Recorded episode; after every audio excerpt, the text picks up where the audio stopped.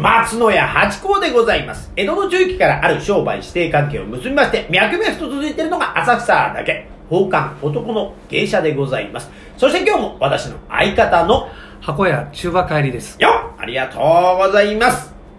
宝冠八甲は CM キャスティングのプライスレスの提供でお送りいたします。水金日の夕方6時は宝冠八甲をよろしくお願いします。というところでございまして、はい。さあ、じゃあじゃあじゃあもうもう行きましょう。もうね、えー、テーマをいただきましょう。テーマですね。はテーマ。うんですね、八甲さんは、うんなぜ芸人になりたかったのって。はあ、はあはあ、これでもなんか前、話しました？話してないですえか、あのー話したところありますね。ねえ、なんかええ憧れとかそんなことですか？ね。ええでも、あのーそれはあのー聞いたのは、うんうんえー放火になる、うんうん。うん、な、な、なんで、なんで放火になりたくなったかっていうのは聞いたんですけど、はい。始まりが、うん。パントマイムでしょ、そうですね。えはい、芸事の始まりはですね。うん。うんでこれは聞いてないですよね。あその前？うん、だからあなんだろう、えー、とパントマイムになる前にそのあーあれですか、えー、とそのお前は喋んない方がいいよっていう、うん。それが一番最初その前からもうパントマイムやってたかでやってないです、やってない。それ言われて、じゃあどうしようでパントマイムですか？ら。それそれをそのなんだろう、あのー言われたのってのはいくつの時だったんです18ですね。か18はで要するにその時芸人になるなるなりたいと思ったわけい。ですそうですね、もう中高、中高、中学、高校ぐらいですかね。で、あの、中学校の時に、あのー友達、仲のいい友達グループがあります。ミルキーウェイっていうね、ええちゃんとグループ名がついてたんですよ。で、そこで、未だにその友達はもうめちゃくちゃ仲いい友達でね、いるんですよ、二人ね。いるんですけど。いえじゃあ全みんなで3人だったわけや、もっといたんですけど、うんあのーそのミルキ脱退してますーミルキーウェイが もう何何人かいた？何人かいました。いたんですけど、で、それで、だから、今でこそ、あの、YouTube ありますけど、えで、YouTube の走りみたいなことやってたんですよ。ビデオで、家庭用ビデオで、えあの、それぞれが面白いことをやって撮るっていう。だから友達ん家の、あのー屋上でえ、ビデオで、あのーその頃、あの、竹藤っていう金融会社があって、で、てーてってってってってってってみたいな、あの、深夜番組だとこう、踊りがあったんですよ。そういうの、ててててって、なんかちょっと半裸で踊ってみたりとか、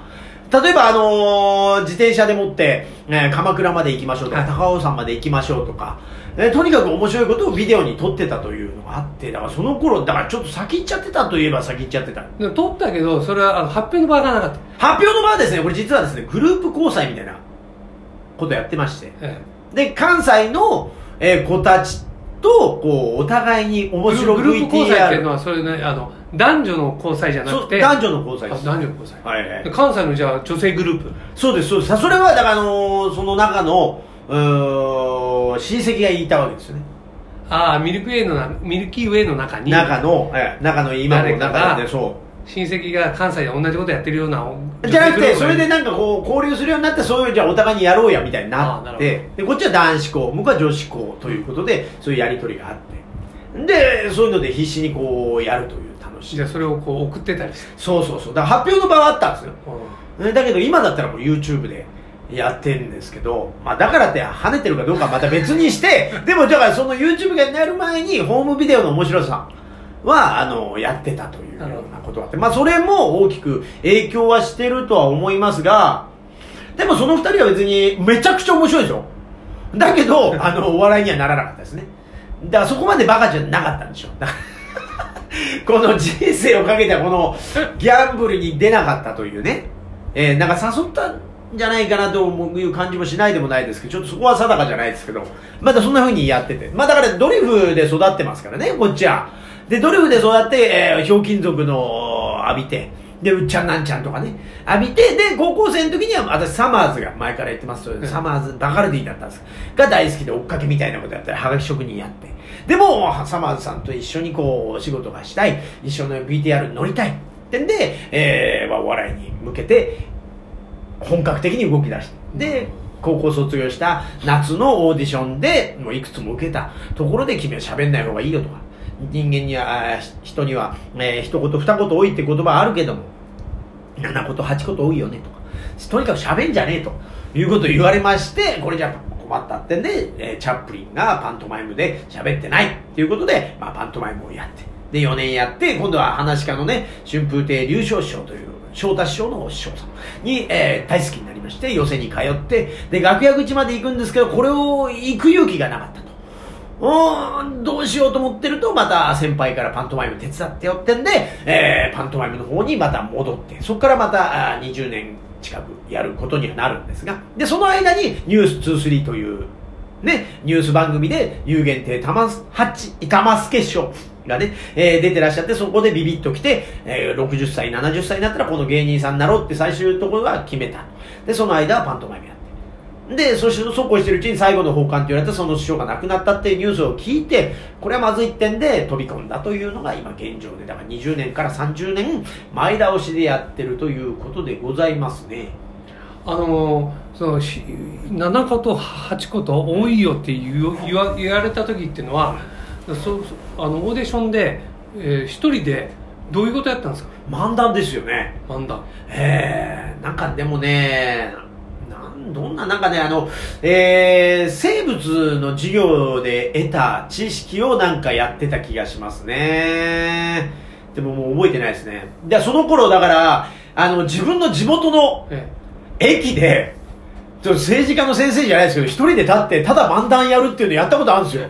いや、もう今考えると信じられないですよ。もうなんで地元で、周りにみんな知ってる人がいるとこでそんな馬鹿げたこと、せめてなんか違う駅に行きゃいいのに、もうその頭もないから、もう地元の駅で、なんか街頭演説みたいに、いや、どうもーなんつって一人で漫談やってて、しかもそれが素人のやつだから、面白くもなんともなくて、もう全然あの、人が集まってこないし、で、遠くで外人が、犬の散歩の外人がずーっと見ててくれたっていう。マジ？いや、恐ろしかったですよ。す恐ろしい。それ1回だけなんですか？毎それ何回かやりましたね。あすごい一回だけで。その時はまた別の小学校の時の友達と一緒に、えー、考えて、ネタを考えてくれてるんですけど、結局、その人は別に面白い男じゃなくて、ただいるだけなんで、私が結局ネタを考えて、あの、出るってだけで、なんか寄り添うだけで、でもそこの場の時は恥ずかしいから、私だけなんですよ。その場遠くでいるっていう。だから結局一人でやってるのと同じで。すごいいねや、恐ろしいことですよね。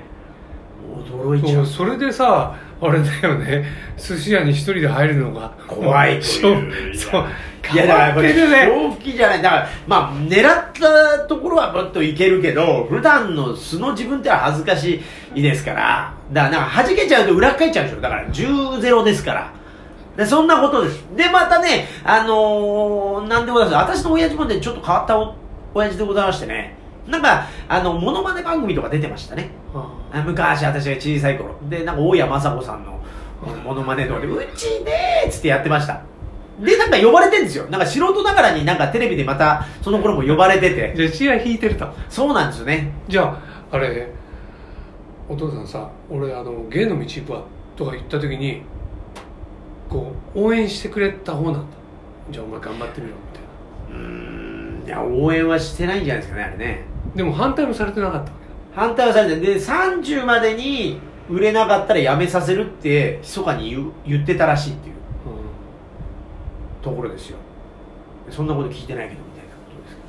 とですけど。やめてどうしろってんだって話ですけど。えー、そんなような。すごいよねでも。えー、だからそんなことで、まあ、芸を始めたということでございましょうかね。まあだからやっぱ、あ友達の影響は多いですよね。面白いおあのうん。男が多かったです。で、行動力のある。環境環境、うん、だから私なんかよりも面白い男がえ普通のね、仇の商売でやってますから。でもやっぱりね、面白い、えー男たちですから、そのね、一丁のチームのやつは。もうね、やっぱりね、出世されてね、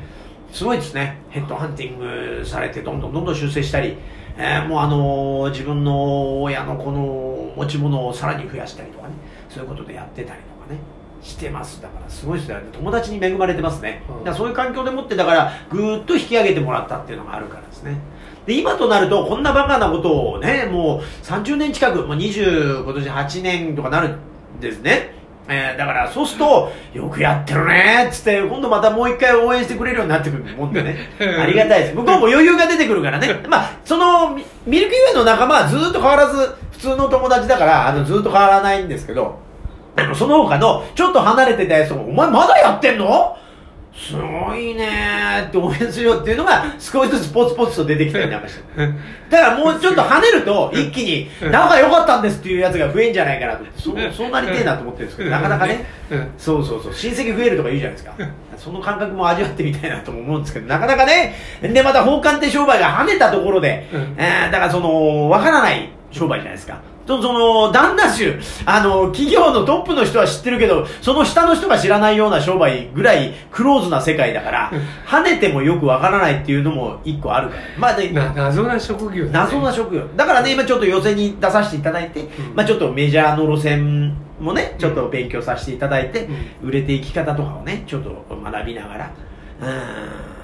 だね。その難しいところですねそっちが忙しくなっちゃうと旦那衆のとこ行けなくなったらもう本末転倒っていうのもありますから、うん。でもそうそうそうなるとさ、ねあの そうあのお雑誌入ってんからいけないよってさ、えもうお雑誌がほらどんどんどんどん入ってくるとさ、はい。なかなかほらテレビに出るそうなんだよね。そういうのがなくなるとさ逆にさあのほら昔吉田拓郎がテレビには出ないよみたいなさうん。のと同じでさあの人なかなかねメディアには出てこないんだよ。ねだからそうそうするとさそう伝説のそうですよ。だから有名でボンボンボンとみんなが知ってるけどうちんとこ来るっていうのが一番恩返しじゃないですか。まあそこ一番いいですよね。俺んとこは来んだよっていう風になったらね、いいかなと思いながら、あっという間のうん12分とそういうですねございまして、よく聞いてくださいました。もうあれですねは八号さんのこのあの歴史がね歴史が垣間見えたこれが全部ですけどね、えー友達に救われてるという、そこでございます。いい友達ですねありがとうございます。